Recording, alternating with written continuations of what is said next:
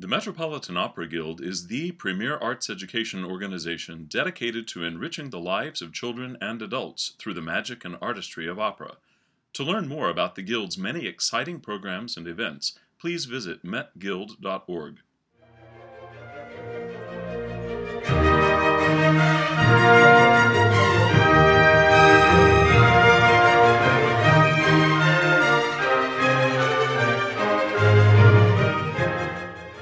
everyone, and welcome to the Metropolitan Opera Guild podcast, episode 18. I'm your host, Naomi Baratera, and the goal of our podcast is to share knowledge and insights into our beloved art form, drawing our content from a variety of different educational programs, lectures, and community events that we have going on here at Lincoln Center in New York City. With Valentine's Day just around the corner, this week's episode is all about love and marriage in opera.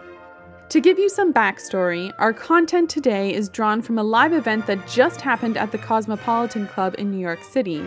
I have the absolute pleasure of lecturing in the Opera Boot Camp class at the Cos Club during the week, and we really have a lot of fun and great discussions in that class. And I was honored to be invited as a guest speaker to one of their evening events that was a kind of pre Valentine's Day celebration. The audio you are about to hear was drawn from a dress rehearsal for the event, so sadly, there is no real audience to laugh at all of my jokes. But I had such fun putting it all together that we thought it would be a nice little tidbit to share with you, our podcast listening audience. So without any further delay, here we go. This is Love in Opera, Till Death Do Us Part, which it probably will.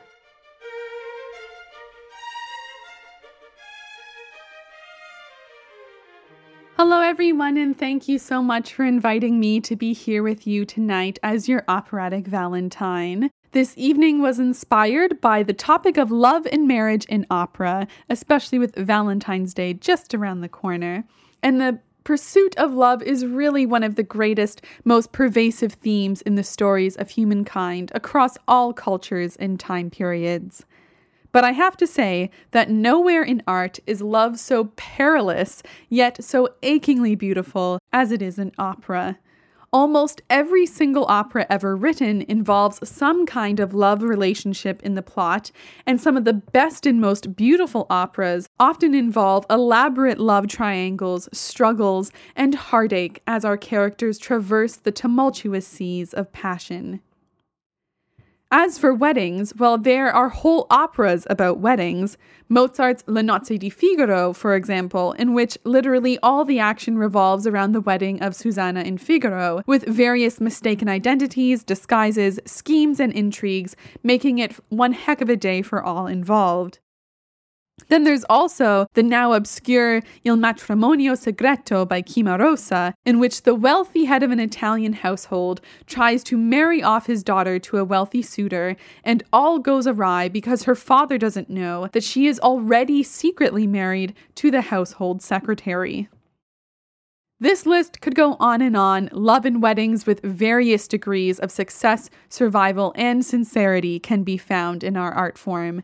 So, for the rest of our time together, we are going to take a whirlwind tour through all the stages of love and matrimony that we can find on the opera stage falling in love, proposals, weddings, honeymoons, marital bliss and matrimonial disasters, secret love affairs, suicides, tragic deaths, rejections, lessons learned, and yes, even some happy endings. So hold on tight because here we go. Let's start with falling in love. Falling in love is easy in opera. Oftentimes it happens at first sight in rapturous duets and arias. And in the same way that cat years and dog years accumulate faster than human years, opera has its own scale that we all learn to buy into when we sit in the audience, its own scale of time. In operatic time, if it takes the soprano and the tenor more than five minutes to fall passionately in love, then it's as if they've already been dating for years, become officially in a relationship on Facebook, met the parents and families on both sides, and moved in together. But a side effect of this sometimes fast paced operatic timing is that this five minute eternity is often nowhere near enough time to find out something as simple as each other's names. For example, Rigoletto. Or why, say, one of you might be rendered mute by the curse of an old witch, Dvorak's Rusalka. Or one of you might be a serial killer, Bluebeard's Castle. Or a robot, Les Contes d'Hoffmann, The Tales of Hoffmann. Or perhaps the fact that you are the son of a wanted gypsy, Il Trovatore. Or royalty, Barber of Seville. Or maybe you might even be siblings. Take, for example, Siegmund and Sieglinde in Wagner's Die Walküre or countless other minor details about one's chosen mate. But the music is so beautiful that in the end, we don't even care. Some of opera's greatest musical moments are these love at first sight duets.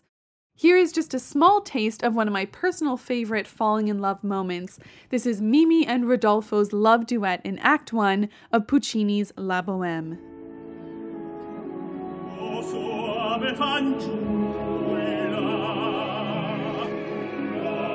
dolce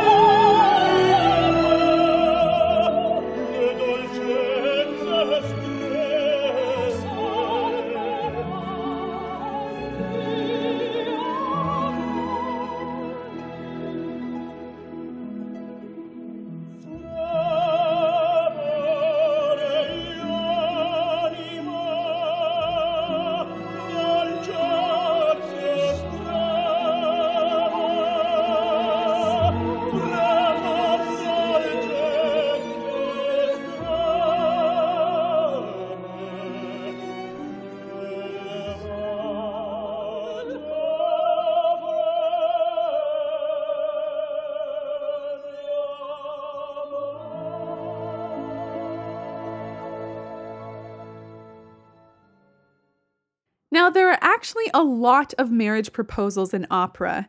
Some of our operatic men have more game than others. Some are more romantic, others are better at the whole wooing element of the proposal. Some of them have fantastic librettists, setting them up for success, while others just have really bad timing. Take, for example, Don Ottavio in Mozart's Don Giovanni. I mean, Donna Anna's father has just been murdered, and now he really thinks this is the best time for him to propose marriage? Not exactly, you know, the king of timing. But here are three of my personal favorite proposal scenes, and by hearing these three scenes, you're going to have a little whirlwind tour through the bel canto composers Rossini, Donizetti, and Bellini. And these three different scenes showcase three different approaches to popping the question.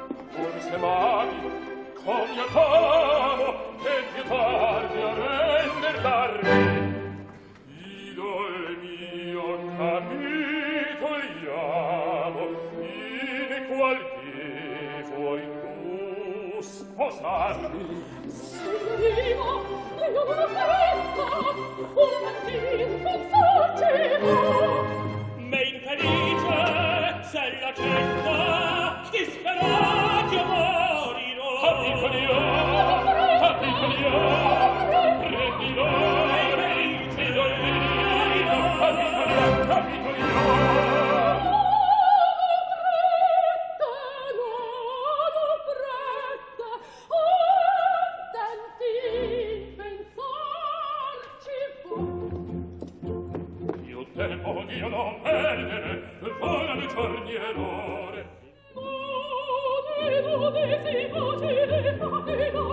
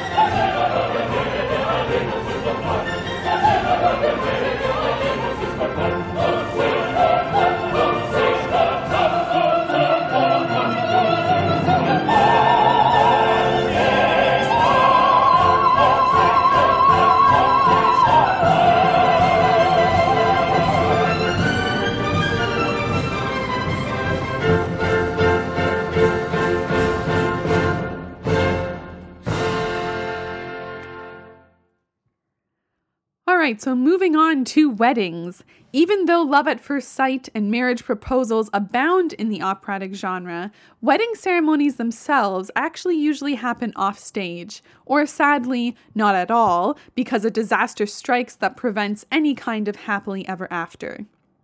For example, in Verdi's La Traviata, Violetta and Alfredo have the best of intentions of getting married. They've even run away together out to the country. But Alfredo's meddling father interferes, convincing Violetta to leave Alfredo for the sake of his family's reputation. This, of course, breaks poor Alfredo's heart, and even though Violetta and Alfredo reconcile before the end of the opera, they never actually make it to the altar. But despite the odds, there are a few very touching wedding ceremonies that you can attend in the opera house. Charles Gounod just couldn't help but write a very beautiful wedding ceremony into his version of Romeo and Juliet. And even though his source material, the Shakespeare play, does not actually include a wedding ceremony scene, you have this really adorable, really touching scene in the middle of the opera. So here, let's give this scene a listen. quasi Juliette pour femme.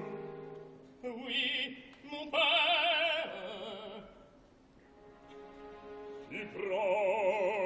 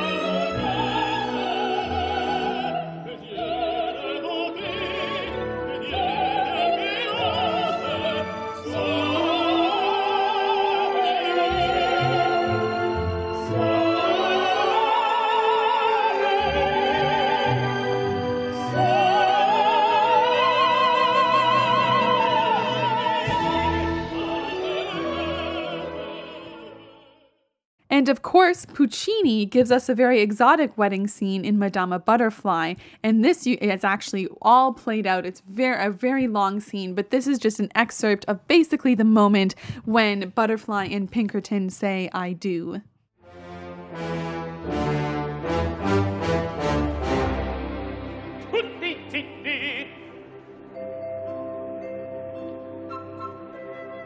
Celso, ha nominato Benjamin Franklin Pinkerton, luogotenente nella cannoniera Lincoln, marina degli Stati Uniti, America del Nord,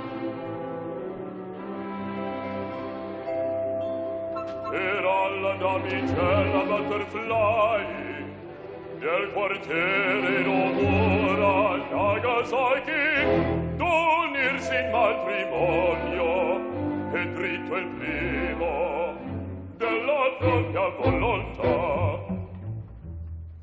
Ed ella per consenso dei parenti qui testimonia la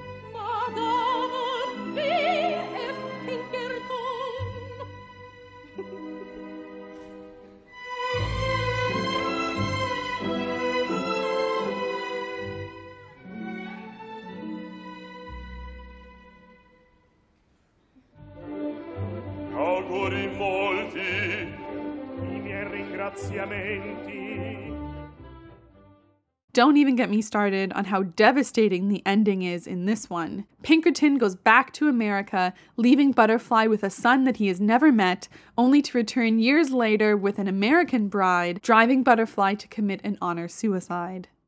But sad endings aside, you can even go to a double wedding at the opera. We can't forget the Act 3 finale of Mozart's Le Nozze di Figaro.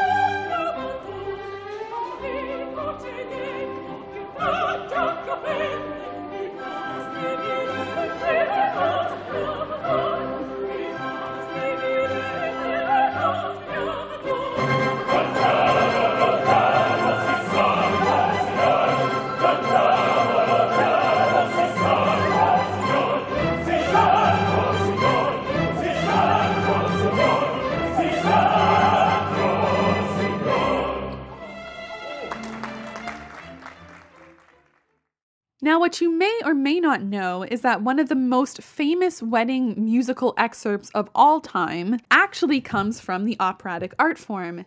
The famous Bridal March is originally from Wagner's Lohengrin,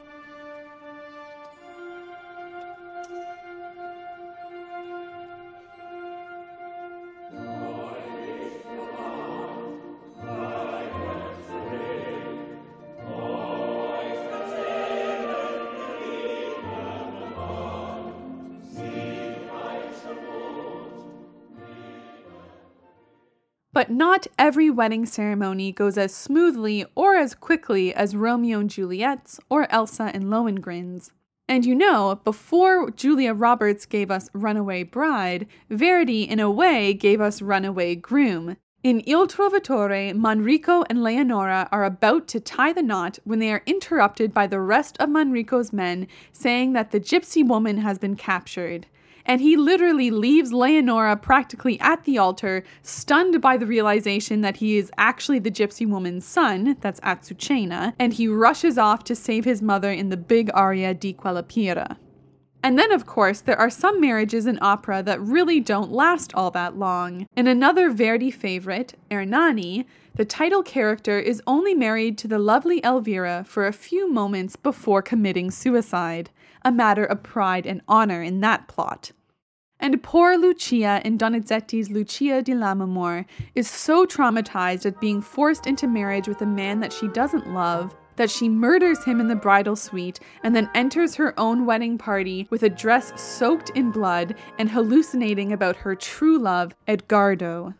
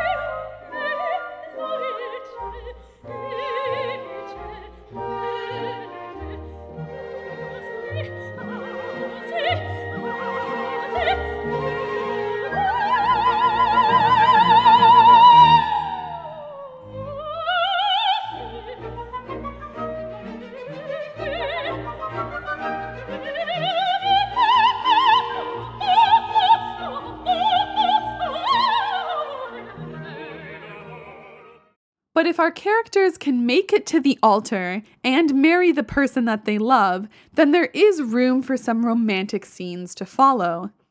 In all the opera repertory, it is impossible to beat the lush, romantic, and sheer enchantment of the wedding night scene in the Met's current production of Gounod's Romeo and Juliet, or Romeo et Juliette. Not only is the music sumptuous and lush and seductive and really downright sexy, but the Met's set design turns up the romantic volume by having our two gorgeous singers, Roberto Alagna and Anna Netrebko, singing Romeo and Juliet, entering the scene on their wedding bed, which is kind of is pulled down almost or lowered down from the top of the stage and it is enveloped in flowing fabrics. The whole back of the stage looks like they're just floating in a starry sky and as the bed descends downward you hear this beautiful dreamy music.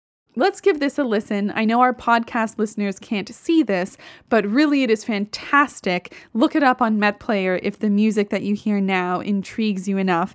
This is Romeo and Juliet by Charles Gounod, the bridal bed scene.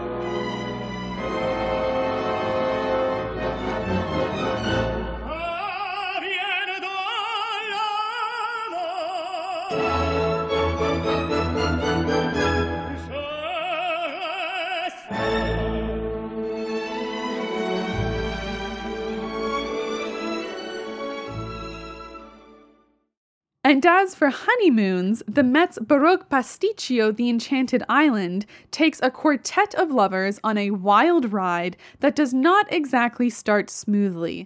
This is one of my favorite scenes. Let's give this a listen.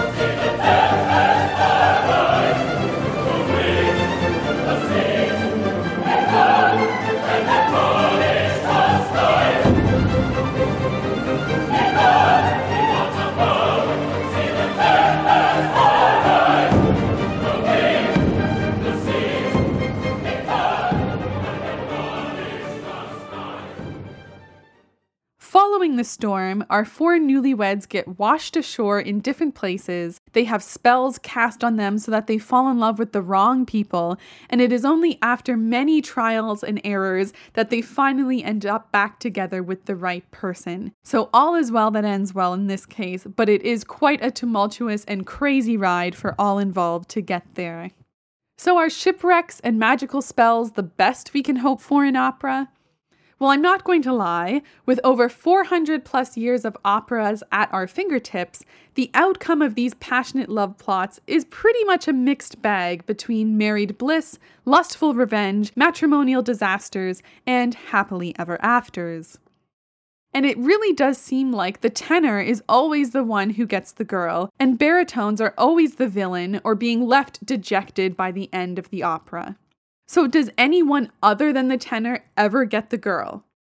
Opera singers and audiences alike are always joking that the poor baritone is really the one who gets the short end of the stick in the romance department. In fact, after about around 1800, it is very rare in opera that anyone other than the tenor gets the girl. And before that, it is generally the castrati that got the girl, and perhaps this is poetic justice given the trauma these men endured off stage.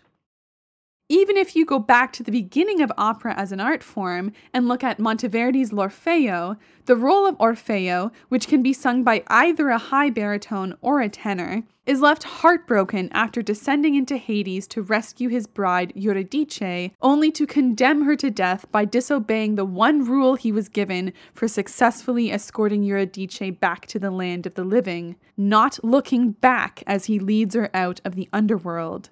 Crowded with doubts, Orfeo ignores this warning, looks back to ensure that she is following, and in doing so, loses her forever.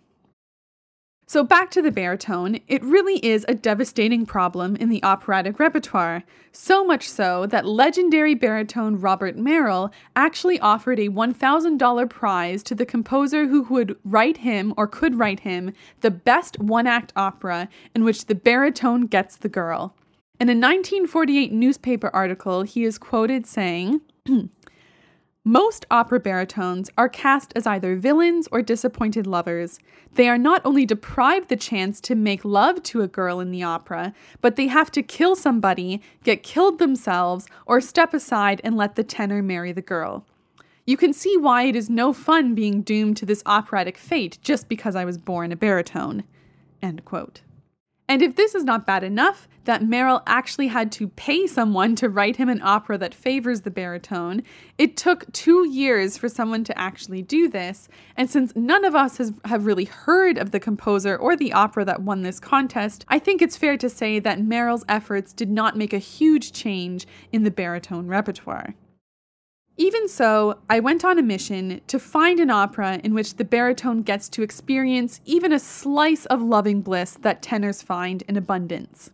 So I started thinking of some of my favorite baritone roles, and my mind immediately went to Tchaikovsky's Eugene Onegin. Our main character, our main male character, Onegin, may be a baritone, But by the time he realizes that he loves Tatiana, she has already married Prince Gremin, a bass. Yes, even the bass, a voice type reserved in opera for father figures and wise counselors, has made out better than Onegin at the end of this. But Onegin's final attempt to win back Tatiana doesn't go exactly as planned. Now, this is one of my all time favorite scenes in opera, and I think it really is one of the best scenes in terms of tragic, heart wrenching baritone rejection. If I was Tatiana and Onegin sang to me like this, so desperate, so crazed with love, I can't promise that I wouldn't run away with him. So obviously, we have to listen to it. This is the final scene, and we've kind of sliced together uh, earlier in the scene with towards the end of the scene so that you can get a feeling for the arc of what happens musically. And I just think it's so fantastic, so dramatic, we have to give it a listen. This is the final confrontation between Onegin and Tatiana.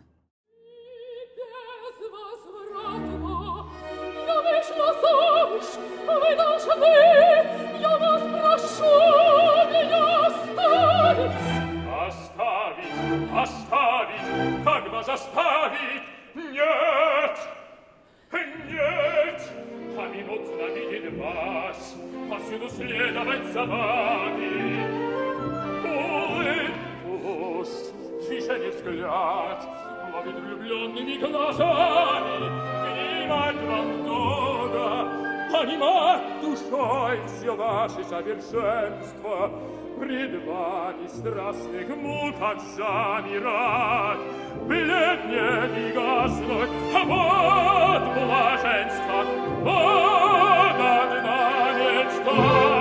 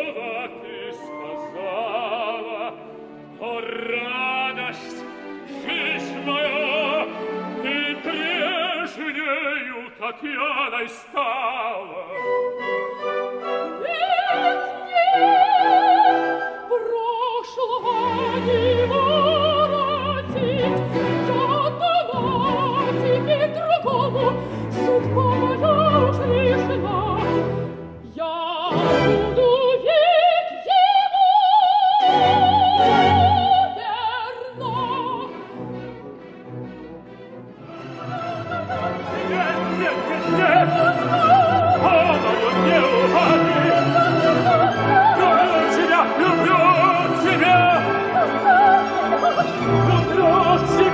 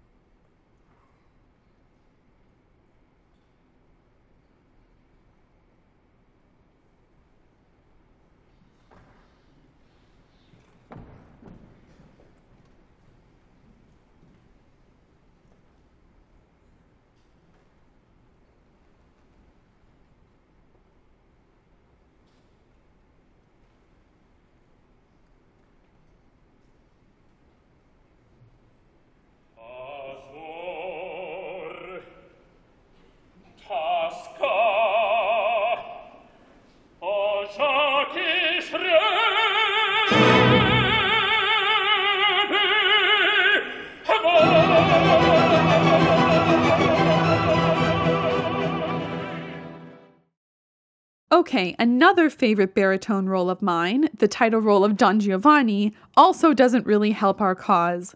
He might get lucky with various sopranos more times than we can count, but in the end, he refuses to leave his lust filled ways and he gets engulfed in flames and dragged into hell. So I don't really think that we can count him as having some kind of loving victory here. And if we look at other Mozart operas, we have already seen a baritone get the girl in Le Nozze di Figaro, as the role of Figaro is a baritone and he does get Susanna, but he and Susanna loved each other from the time the curtain rises until it closes, and the man trying to steal her away is another baritone, the Count. So it's not like Figaro had to compete for her affections against a tenor. And in Così fan tutte, once again, the baritone, Ferrando, has already got the girl, and he and his friend Guglielmo, a bass, are involved in a plot of deception and trickery against their own fiancés. So that plot doesn't count either. But going back to the Romantic era, there is Carmen by Bizet. Carmen seduces Don Jose, the tenor, and has a fling with him for a little while, but then leaves him for the bullfighting Escamillo, a baritone. But to think this mezzo baritone love affair has any hope for the future is futile. Not because their love is not real, I think they really do love each other, but mostly because our tenor just can't mentally handle losing the girl. If only Carmen had carried with her a knife of her own, she would have avoided becoming the first onstage murder known in the operatic genre.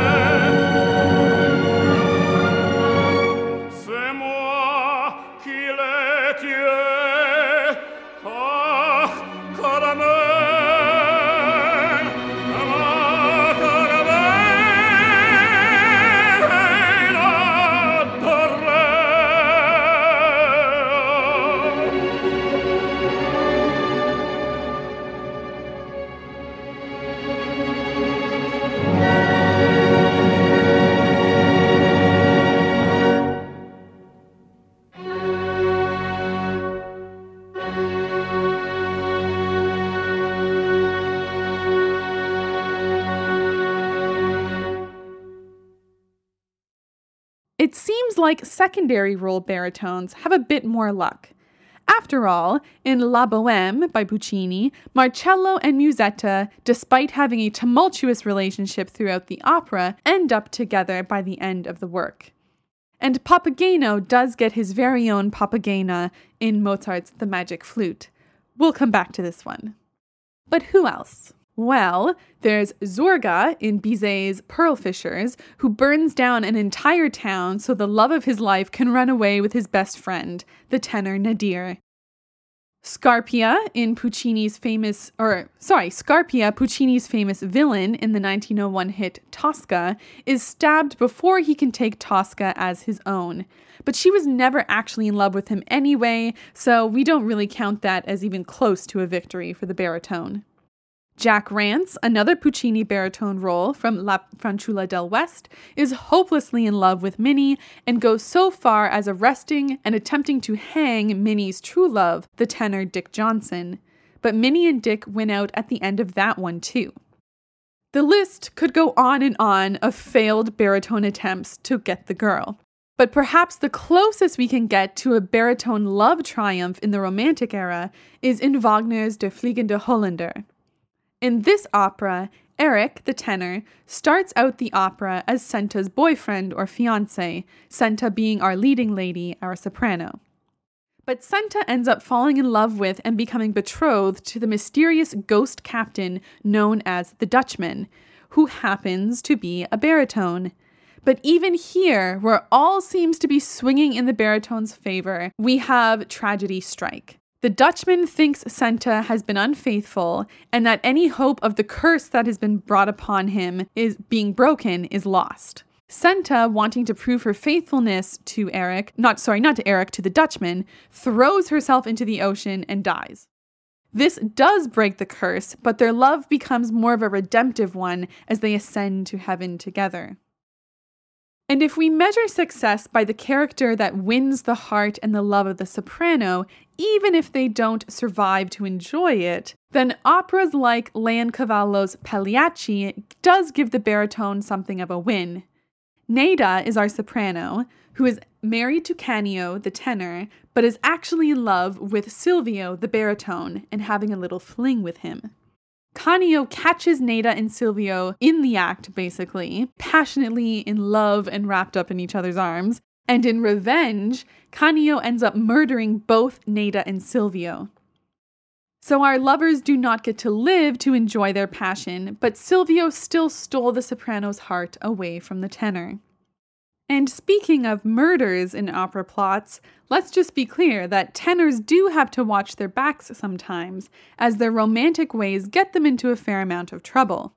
In both Mascagni's Cavalleria Rusticana and Puccini's Il Tabarro, the baritone character kills the tenor because the tenor is caught sleeping with the baritone's wife. Okay, so love in opera is tragic, sometimes hopelessly so. But there are some happy endings in which nobody dies. Nemorino wins Adina in the end of L'Elisir d'Amore. Belmonte and Constanza are reunited at the end of Mozart's Abduction from the Seraglio. Walter wins Eva at the end of Die Meistersinger by Wagner. And even Beethoven gives Leonora and Florestan a happy ending at the end of Fidelio. So that's just naming a few happy endings that I can think of. And as many of you listening can attest to, a marriage only really begins with the wedding. Building a life with someone involves many lessons learned as you experience and work through the rigors of everyday life together. And there are difficult decisions of various kinds that you encounter. For example, finances, where to live, the pursuit of jobs and careers, or how many children to have and when to have them, which is a conversation that Papageno and Papagena have as soon as they basically find each other in one of the most beloved little excerpts from Mozart's The Magic Flute. Let's give it a listen.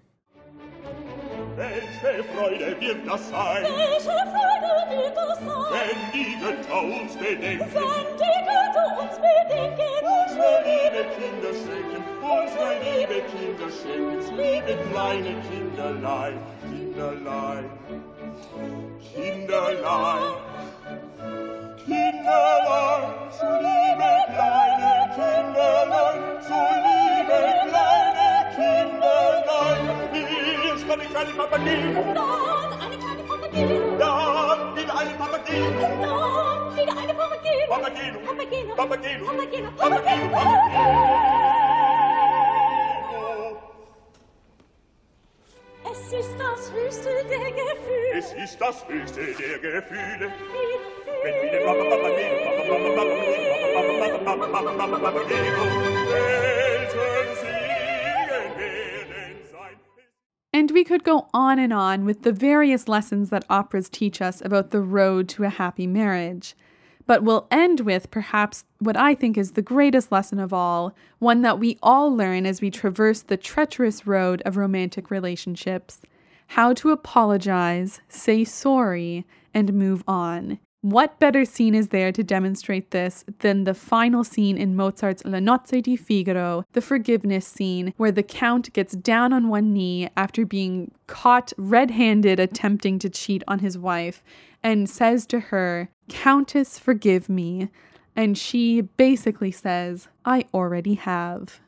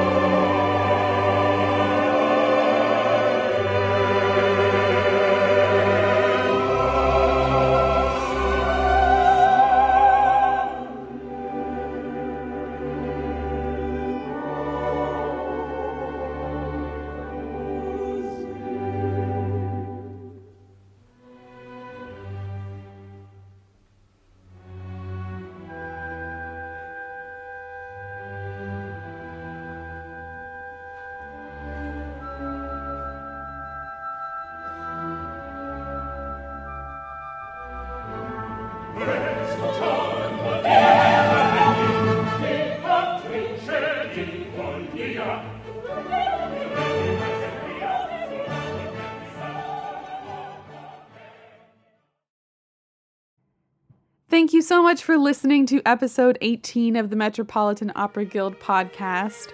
If you enjoyed today's episode, we hope you will take a moment to leave a comment or a review in iTunes or consider donating to the continuation of the podcast at metguild.org/podcast. We'll be back with you next week, but until then, I wish everyone a wonderful Valentine's Day and a wonderful President's Day. I'm Naomi Baratera, your host, and thank you for listening.